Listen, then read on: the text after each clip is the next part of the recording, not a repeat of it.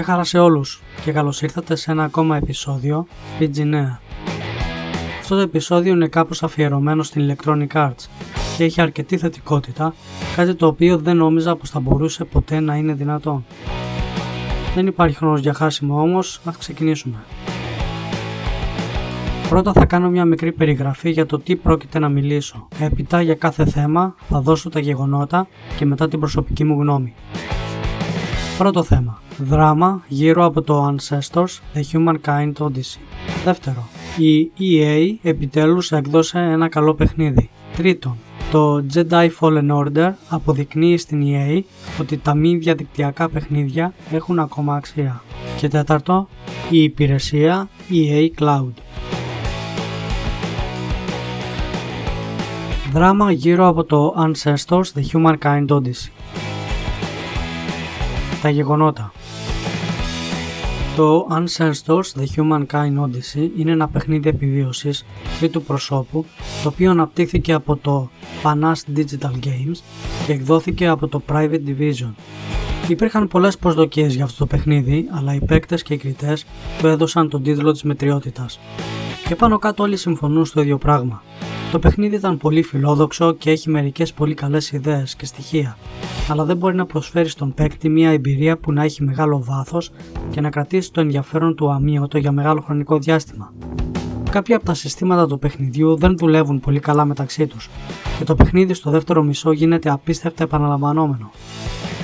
Το παιχνίδι είχε τη δυνατότητα να γίνει ένα από τα καλύτερα παιχνίδια του 2019. Ο διευθύνων παραγωγής του παιχνιδιού, Patrice Desilets, και πρώην διευθύνων των παιχνιδιών Assassin's Creed προσπάθησε να υπερασπιστεί το στούντιο λέγοντας ότι μια ομάδα 35 ανθρώπων δεν είναι δυνατόν να παραδώσει ένα παιχνίδι στο ίδιο επίπεδο με το Assassin's Creed. Απλώς δεν είναι δυνατόν. Επίσης ισχυρίστηκε ότι γνώριζε πως κάποιοι κριτές δεν είχαν παίξει το παιχνίδι. Πολλοί κριτές χρειάζεται να γράψουν μια κριτική για πάρα πολλά παιχνίδια σε ένα μικρό χρονικό διάστημα και είναι κάτι πάρα πολύ δύσκολο έως αδύνατον.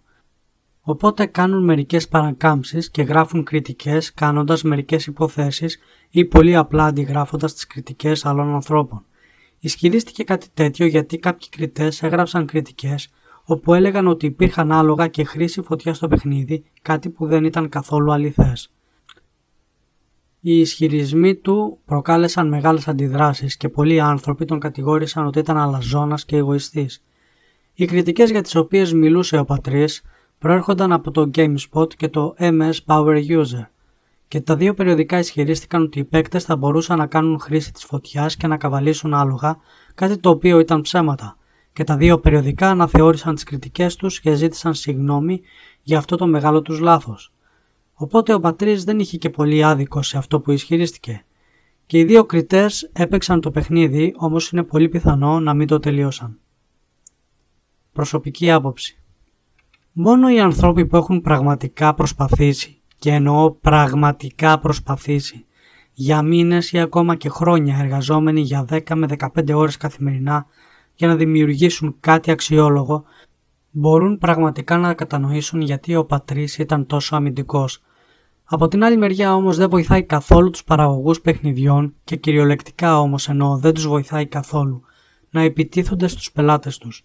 Αυτό έχει αποδειχθεί ξανά και ξανά στο παρελθόν.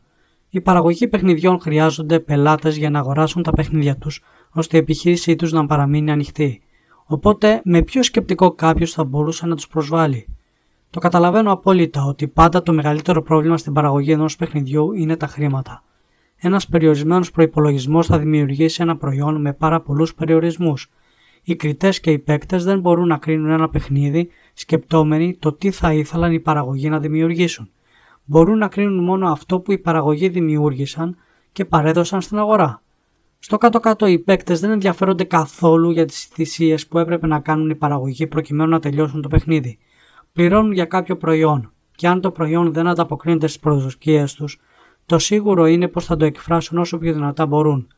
Αντί οι παραγωγοί να παίρνουν αμυντική στάση, θα ήταν καλύτερο να έλεγαν στους πελάτες τους τι ήθελαν να δημιουργήσουν και γιατί δεν μπόρεσαν να το κάνουν, και ότι στο μέλλον θα κάνουν ό,τι καλύτερο μπορούν για να δημιουργήσουν κάτι ανώτερο. Το σίγουρο είναι πως οι παίκτες θα εκτιμήσουν πολύ περισσότερο μια τέτοια απάντηση, Επιπροσθέτως είναι πολύ περίεργο πως δύο διαφορετικοί κριτές που δουλεύουν για δύο διαφορετικά περιοδικά έκαναν τις ίδιες υποθέσεις για χαρακτηριστικά του παιχνιδιού τα οποία δεν υπήρχαν. Δεν είναι αδύνατον, όμως είναι πάρα πολύ ύποπτο. Το σίγουρο είναι πως η υπόλοιψή τους και η αξιοπιστία τους δέχθηκαν ένα μεγάλο πλήγμα. Ποια είναι η άποψή σας για το θέμα αυτό; Θα έπρεπε ο πατρίς να είναι τόσο αμυντικός; Η EA επιτέλους έκδωσε ένα καλό παιχνίδι. Τα γεγονότα Το Star Wars Jedi Fallen Order είχε εκπληκτικές επιδόσεις όσο αφορά τις πωλήσεις. Πούλησε περισσότερο από όλα τα παιχνίδια Star Wars που εκδόθηκαν σε όλες τις πλατφόρμες και πάρα πολύ γρήγορα το Fallen Order είχε τις περισσότερες πωλήσεις στο PC. Οι κριτές και οι παίκτες συμφώνησαν από κοινού ότι το παιχνίδι Fallen Order ήταν πάρα πολύ καλό και αυτό είναι κάτι που δεν συμβαίνει πάρα πολύ συχνά. Η EA είχε στην κατοχή της την άδεια να χρησιμοποιήσει το Star Wars για να δημιουργήσει παιχνίδια από το 2014 και η άδεια αυτή λύγει το 2024. Από το 2014 έκδοσαν δύο Star Wars Battlefront παιχνίδια και το Fallen Order. Το Star Wars Battlefront 1 ήταν πολύ μέτριο παιχνίδι παρότι πούλησε περίπου 12 εκατομμύρια αντίτυπα και το Battlefront 2 πούλησε 9 εκατομμύρια αντίτυπα αλλά θεωρήθηκε από τους παίκτες μια μεγάλη καταστροφή. Η EA κακοδιαχειρίστηκε την άδεια του Star Wars προσπαθώντας να αποφύγει τα μη διαδικτυακά παιχνίδια γιατί όπως δήλωσε στο παρελθόν τα μη διαδικτυακά παιχνίδια δεν πουλάνε πια τόσο καλά όπως πουλάγαν άλλοτε. Προσωπική γνώμη Γιατί όμως το Fallen Order πούλησε τόσο καλά; Ίσως γιατί είναι ένα παιχνίδι το οποίο είναι φτιαγμένο για τους παίκτες δεν έχει τις ιδέες του live service, έχει ένα πολύ ενδιαφέρον σύστημα μάχης, δηλαδή ο παίκτη δεν παίρνει απλώς το σπαθάκι του και το κουνάει πάνω κάτω. Οι παίκτες πραγματικά πρέπει να προσπαθήσουν για να επιβιώσουν τις μάχες.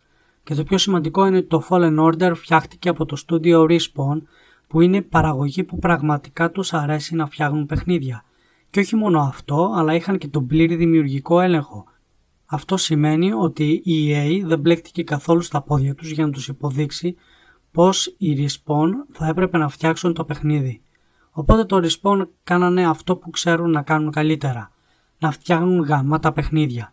Το Star Wars Fallen Order δεν είχε κάτι καινούριο, δεν είχε κάτι πρωτοπηριακό. Απλώς ανακύκλωσαν το τι είχε πουλήσει καλά ανάμεσα στους πελάτες τους και στα παιχνίδια από άλλες εταιρείες. Και δεν είναι απαραίτητα κάτι κακό, αρκεί να μην διαφημίζεται ως το αντίθετο. Το Fallen Order μοιάζει σαν να είναι κάτι νέο, αλλά ουσιαστικά δεν είναι. Απλώς έχει φτιαχτεί τόσο καλά που δίνει την εντύπωση ότι είναι κάτι πρωτοποριακό. Ποια είναι η γνώμη σας για αυτό το θέμα; Παίξατε το Jedi Fallen Order? Σας άρεσε; Το Jedi Fallen Order αποδεικνύει στην EA ότι τα μη διαδικτυακά παιχνίδια έχουν ακόμα αξία. Τα γεγονότα Το Jedi Fallen Order κατορθώνει να καταρρύψει όλα τα προηγούμενα όρια πωλήσεων όλων των υπόλοιπων Star Wars παιχνιδιών που έκδοσε η EA, η οποία στο παρελθόν ισχυρίστηκε ότι τα μη διαδικτυακά παιχνίδια είναι πλέον νεκρά. Δεν αξίζει να σπαταληθούν πόροι σε αυτά. Όμως το Jedi Fallen Order απέδειξε περίτρανα το μεγάλο τους λάθος. Αυτό το παιχνίδι δεν μπορούσε να κάνει καλύτερη δουλειά προκειμένου να αποδείξει την ηλικιότητά τους. Ένα καλοφτιαγμένο μη διαδικτυακό παιχνίδι πάντα θα αγοράζεται από εκατομμύρια παίκτες αυτό είναι πολύ απλά ένα αδιαμφισβήτητο γεγονός. Υπάρχει μια τεράστια αγορά από παίκτες που αναζητούν μη διαδικτυακά παιχνίδια. Εξάλλου, η πλειοψηφία των παιχνιδιών που εκδίδονται κάθε χρόνο είναι μη διαδικτυακά παιχνίδια. Και αυτό που κάνει την επιτυχία του Fallen Order λίγο πικρή είναι ότι πριν από μερικά χρόνια το στούντιο παραγωγής παιχνιδιών Visceral διαλύθηκε από την EA παρότι δουλεύανε σε ένα νέο παιχνίδι Star Wars γιατί υπέθεσε η EA ότι οι παίκτες πλέον δεν ήθελαν μη διαδικτυακά παιχνίδια. Προσωπική γνώμη Η EA είναι το τέλειο παράδειγμα μιας εταιρείας όπου τα στελέχη που βρίσκονται στην κορυφή, ok, okay, ίσως όχι όλοι, δεν γνωρίζουν τίποτα για το προϊόν που πουλάνε. Κοιτάζουν μόνο τους αριθμούς και παίρνουν τις ανάλογες αποφάσεις που αρκετές φορές είναι λανθασμένες. Γιατί εάν υπήρχαν παίκτες ανάμεσα στα στελέχη αυτά θα γνώριζαν από πρώτο χέρι ότι τα μη διαδικτυακά παιχνίδια είναι το είδος των παιχνιδιών που οι άνθρωποι πάντα θα αγοράζουν γιατί πολύ απλά χρειάζονται ένα διάλειμμα από το διαδίκτυο. Χρειάζονται να παίξουν ένα παιχνίδι χωρίς να υπάρχει κάποιος να τους κρίνει για την απόδοσή τους. χρειάζονται να παίξουν με το δικό τους ρυθμό και με το δικό τους τρόπο χωρίς να έχουν την εξωτερική κοινωνική πίεση. Επίσης, ένα μη διαδικτυακό παιχνίδι δεν χρειάζεται τι άλλο, σύνδεση διαδικτύου, εκτός και αν υπάρχουν οι ηλίθιες αντικλεπτικές δικλείδες ασφαλείας που απαιτούν κάτι τέτοιο. Τα μη διαδικτυακά παιχνίδια πάντα θα αποτελούν ένα μεγάλο μερίδιο της αγοράς. Πάντα θα έχουν αξία για τους παίκτες. Ποια είναι η γνώμη σας για αυτό το θέμα; Είναι τα διαδικτυακά παιχνίδια νεκρά; Υπηρεσία ή cloud. Τα γεγονότα. Το Project Atlas από την EA είναι η δική της προσπάθεια για να φέρει στην αγορά μια υπηρεσία cloud gaming. Ξεκίνησαν τις δοκιμές το Σεπτέμβριο έχοντας ελάχιστα παιχνίδια διαθέσιμα. Όμως η EA δεν θα δώσει έμφαση στον ανταγωνισμό. Δήλωσαν πως θέλουν η υπηρεσία τους να βρίσκεται εκεί που βρίσκονται οι παίκτες γιατί πραγματικά πιστεύουν ότι τα επόμενα χρόνια πάνω από ένα δισεκατομμύριο νέοι παίκτες θα χρησιμοποιούν το cloud gaming. Αυτή τη στιγμή η EA είναι στη φάση εκμάθησης και δεν έχει την ίδια εκτεταμένη υποδομή που έχει για παράδειγμα η Microsoft και η Google, αλλά η EA προσπάθησε να δικαιολογήσει αυτή την έλλειψη υποδομής στο ότι το cloud gaming είναι κάτι πολύ περισσότερο από κτίρια που παρέχουν στέγαση σε τράπεζες δεδομένων, διασκορπισμένα σε όλη τη χώρα. Προσωπική γνώμη. Οι περισσότεροι ανταγωνιστές σε μια αγορά είναι πάντα κάτι θετικό, όχι όμως όταν ένας από αυτούς τους ανταγωνιστές είναι η EA. Αλλά πάλι ίσως και να έχω άδικο, γιατί πάντα πρέπει να υπάρχουν παραδείγματα προς αποφυγή. Να σας πω την αλήθεια, δεν θα χρησιμοποιούσα αυτή την υπηρεσία ακόμη και αν ήταν δωρεάν. Αυτή η εταιρεία πάντα θα βρίσκει τρόπους για να χρεώνει τους πελάτες της, ακόμη και για τον αέρα που αναπνέουν. Είμαι πραγματικά πολύ περίεργος στο που βρήκαν τα στοιχεία για να υποστηρίξουν τον ισχυρισμό ότι τα επόμενα χρόνια πάνω από ένα δισεκατομμύριο παίκτες θα χρησιμοποιούν υπηρεσία σαν τη δική τους. Πού βρίσκονται αυτοί οι παίκτες, στην Κίνα, στην Ινδία, στην Αφρική; Γνωρίζουν ότι σε αυτές τις χώρες οι περισσότεροι άνθρωποι ζουν στη φτώχεια. Όχι μόνο δεν τους ενδιαφέρουν τα παιχνίδια, αλλά δεν έχουν καν πρόσβαση στο διαδίκτυο. Πραγματικά είμαι πολύ περίεργος που βρήκαν αυτά τα στοιχεία. Ποια είναι η γνώμη σας για αυτό το θέμα; Θα χρησιμοποιούσατε ποτέ την υπηρεσία της EA. Σας ευχαριστώ πολύ για την επίσκεψη. Θα ανεβάσω περισσότερα επεισόδια τις επόμενες μέρες. Η υποστήριξή σας είναι πραγματικά ανεκτήμητη. Μέχρι την επόμενη φορά να είστε όλοι υγιείς και παίξτε μερικά παιχνίδια.